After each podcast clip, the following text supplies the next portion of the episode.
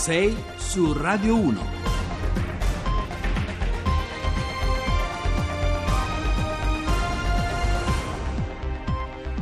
Bentrovati a 6 su Radio 1, buongiorno, martedì 23 gennaio sono le 6 e 7 minuti al microfono con voi come sempre Giovanni Acquarulo. Questa mattina i temi della ricerca saranno un po' il filo rosso della nostra discussione, la stella polare che ci guiderà fino alle 7 perché ci sono due storie, due storie in apertura e in chiusura che ci faranno discutere ancora di strumenti della medicina e di salute, di pensiero scientifico e della cura che serve nel maneggiare le speranze, le speranze dei malati. Ci faremo raccontare allora gli ultimissimi sviluppi che ci stanno avvicinando ad una sorta di test universale sul, sul cancro, ne avrete sentito parlare, si tratta praticamente di un esame del sangue che permette di identificare alcuni tipi di tumore, finora con risultati risultati che sembrano molto promettenti. E poi torneremo sul nodo delle vaccinazioni con il medico Roberto Burioni che ieri ha annunciato di aver rifiutato una candidatura in Parlamento e cercheremo di capire anche con lui i motivi che hanno trasformato le acquisizioni della ricerca scientifica in materia eh, elettorale, in materia incandescente in questa appunto campagna elettorale. Ma poi ci occuperemo anche del vertice di Davos in Svizzera, la, la cartolina che il mondo super ricco invia al resto del mondo e parleremo, parleremo di Napoli, del racconto di Napoli, tra emergenza e nuovi fermenti culturali, insomma una città sempre più lontana dallo sguardo un po' fatalistico con cui siamo abituati a guardarla. Allora, subito i nostri contatti, vi ricordo che il nostro contatto telefonico per sms, messaggi whatsapp e anche messaggi vocali è il 335 699 2949 poi i canali social dove cercarci e scriverci, le pagine Facebook e Twitter di Radio 1 Rai, su Facebook e sul sito di Radio Rai vi ricordo che siamo anche in diretta streaming con la nostra radio Visione. Siamo qui, vi aspettiamo. 6 su Radio 1. E allora ve lo abbiamo anticipato in apertura, c'è una notizia promettente, una di quelle che invitano a guardare con più ottimismo, con più determinazione allo scontro quotidiano di chi si misura con il cancro, di chi si ammala di chi si gioca la battaglia anche della ricerca con gli strumenti migliori di cui disponiamo. È una notizia che viene dalla John Hopkins University da Baltimora nel Maryland e che dall'America ha portato a discutere anche qui da noi della possibilità che sarebbe sempre più vicina di mettere a punto una sorta di test universale sul cancro, un test che attraverso un esame del sangue potrebbe permettere di rilevare la presenza di vari tipi di tumore allo stadio iniziale prima che si siano eh, diffusi e quindi eh, siano diventati più eh, pericolosi e difficili da trattare. Si chiama Cancer Seek, eh, su un campione di circa mille pazienti ha permesso di rilevare il 70% delle malattie, eh, che è uno dei risultati più alti finora raggiunti con questo tipo di esami. Allora, stamattina Stamattina ne parliamo con il eh, professor eh, Massimo Falconi, direttore del Centro Pancreas San Raffaele di Milano. Buongiorno e benvenuto. Buongiorno a lei. Allora, professore, eh, da quello che abbiamo letto un po' sui giornali in questi giorni, stiamo parlando di un test che eh, attraverso poche gocce di sangue eh, potenzialmente sarebbe in grado di identificare un cancro anche un anno prima che sia visibile agli attuali strumenti diagnostici. Lei, che ha studiato un po' nel dettaglio tutte le, le risultanze dello studio, eh, ci può spiegare meglio di cosa si tratta e cosa possiamo ragionevolmente aspettarci da questa, da questa prospettiva di ricerca?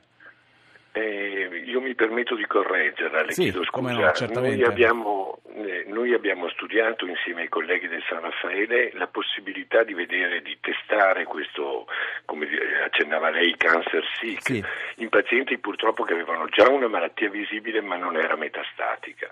Quindi siamo lontani ancora da una early detection, come si può dire, cioè in fase prima che la malattia diventi visibile, ma siamo di fronte a una malattia che purtroppo è già visibile ma per fortuna non è ancora. Questa è una prima precisazione importante la ringrazio. E, e, siamo partiti dal concetto di andare a cercare nel tessuto quali potessero essere le proteine espresse o le mutazioni che il tumore determinava all'interno delle, delle cellule stesse e poi naturalmente di andare a vedere se le stesse sostanze o proteine o comunque mutazioni erano possibili essere eh, ricercate anche in un campione di sangue. Ecco, professore, quali possono essere, eh, come, come, dicevamo, le prospettive di, questa, di questo test? Come, come, quali sono anche il sentiero di sviluppo questo, a questo punto? Allora, due possono essere le direzioni, una forse più immediata, noi naturalmente da chirurghi non abbiamo di solito indicazione e non abbiamo, come lei ha accennato, la possibilità di guarire quando la malattia è metastatica in genere e quindi naturalmente poter distinguere la malattia localizzata da quella metastatica fa sì che poniamo indicazione all'intervento chirurgico, quindi proponiamo a un paziente l'intervento quando è più appropriato grazie al test.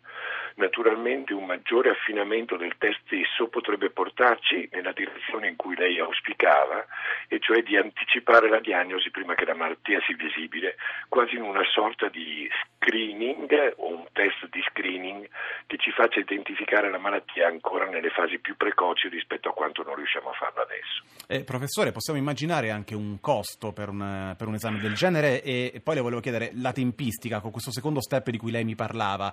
Secondo lei quali potrebbero essere i tempi per allora, io parto dalla sua seconda domanda perché forse è la più intrigante. La tempistica, prima di tutto, come lei accennava, questo test è stato validato in mille pazienti con otto neoplasie diverse, tra cui quella del pancreas di cui ci occupiamo, eh, mi occupo in particolare io, insieme a tutto il gruppo di collaboratori eh, del San Raffaele, però naturalmente deve essere prima di tutto validata su, una, su più larga scala, quindi questo richiederà tempo.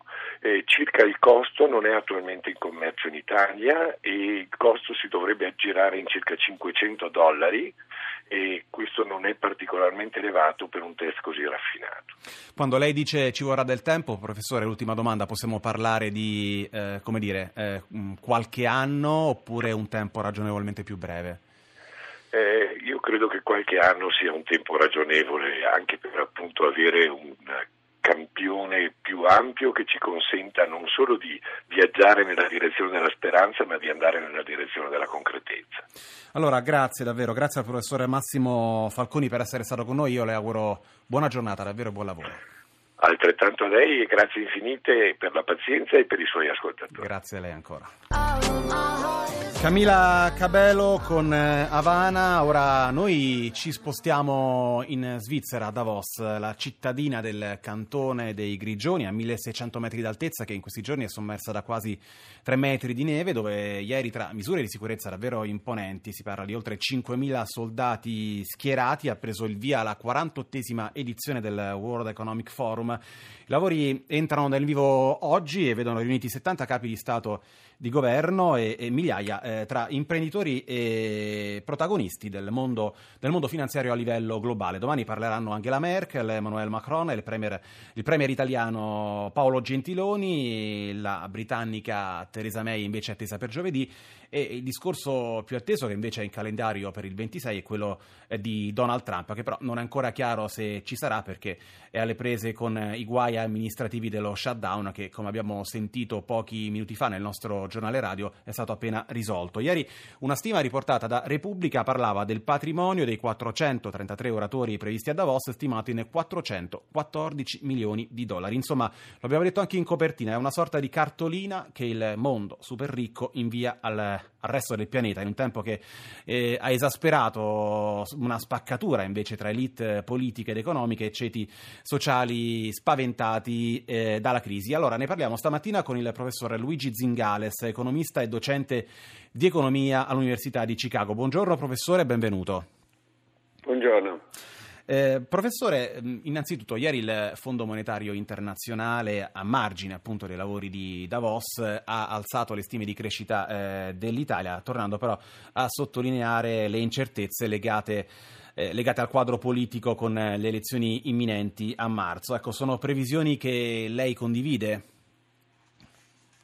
Beh, sicuramente c'è un trend positivo a livello mondiale. Eh, sia a livello europeo che a livello mondiale, questo è un fatto positivo. Eh, L'Italia beneficia di questo trend positivo, eh, però rimangono secondo me dei dubbi non solo politici ma anche strutturali perché eh, comunque l'aggancio all'espansione da parte dell'Italia è limitato e eh, non si capisce quanta, quanto fiato abbia questa espansione.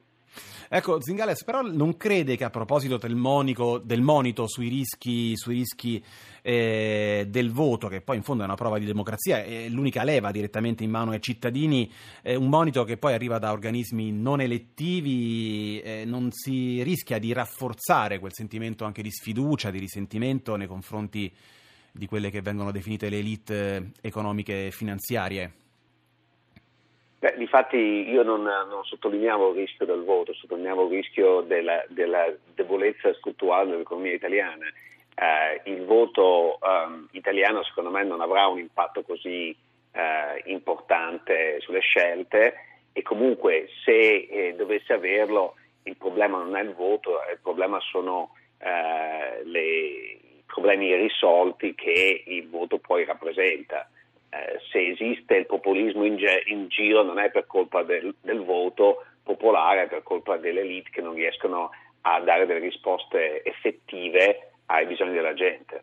Ecco, eh, a proposito, ecco, mi sembra eh, interessante questo spunto. Eh, il forum eh, di Davos, lo dicevamo, ci arriva un po' in casa come se fosse eh, la foto di gruppo delle nazioni ricche del paese. Ehm, ancora un senso, secondo lei, questo tipo di, di summit? M- molto concretamente, eh, davvero nuove politiche economiche per il futuro del pianeta possono nascere o essere concordate in quel tipo di luoghi, in quel tipo di spazi?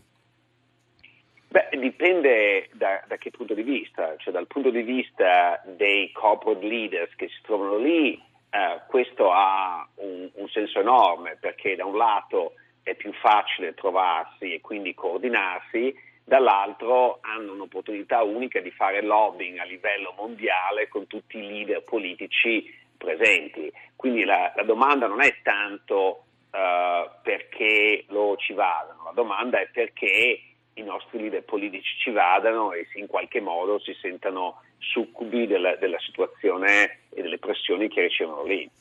Senta Zingales, lei sta seguendo, immagino anche eh, se da lontano, i temi, gli spunti, il racconto della campagna elettorale italiana.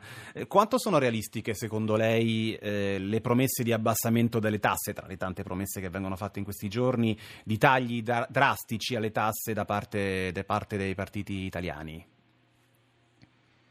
Beh, il, la, la, domanda è quali tasse vengono abbassate e quali tasse vengono alzate, cioè è difficile immaginare una drammatica riduzione della pressione fiscale in Italia, dato che purtroppo abbiamo un, uh, un debito molto elevato e dato che il tasso di crescita uh, del, del, PIL rimane, uh, per quanto adesso positivo, rimane limitato. Quindi per sostenere il, il grosso peso del debito pubblico che abbiamo, purtroppo dobbiamo mantenere una pressione fiscale eh, elevata. La questione poi è eh, dove far ricadere questo peso, se farlo ricadere come oggi, adesso, principalmente sul lavoro, oppure se ridistribuirlo, eh, ad esempio con una tassazione eh, anche sulla prima casa, oppure con delle, delle imposte più elevate sui redditi da capitale, eh, oppure con qualche altra eh, imposizione.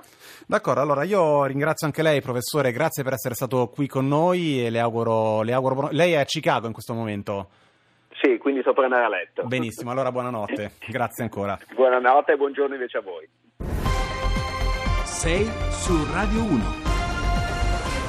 In chiusura di questa prima parte abbiamo ancora qualche minuto per raccontarvi. Invece una bella campagna sociale promossa e sostenuta dalla RAI, la campagna Mettiamocelo in testa organizzata dall'Agenzia dell'ONU per i rifugiati, l'UNHCR, si tratta di una raccolta fondi che è giunta alla seconda edizione che si occupa di promuovere l'accesso all'istruzione per oltre 3 milioni e mezzo di bambini, profughi e rifugiati che non vanno a scuola e quindi perdono così l'unica vera chance di eh, prendere in mano la propria vita e il proprio destino. Eh, dall'inizio di questo programma, eh, con eh, i fondi raccolti, eh, l'UNHCR eh, è riuscito a costruire e a ristrutturare 210 scuole in 12 paesi diversi. Alla campagna, ve lo ricordo, si può contribuire con un sms, bastano 2 euro, con una chiamata al numero solidale 45516 fino al 28 gennaio. Ne parliamo stamattina con Carlotta Sami, portavoce appunto dell'Agenzia dell'ONU per i rifugiati. Buongiorno e benvenuta. Mi sente?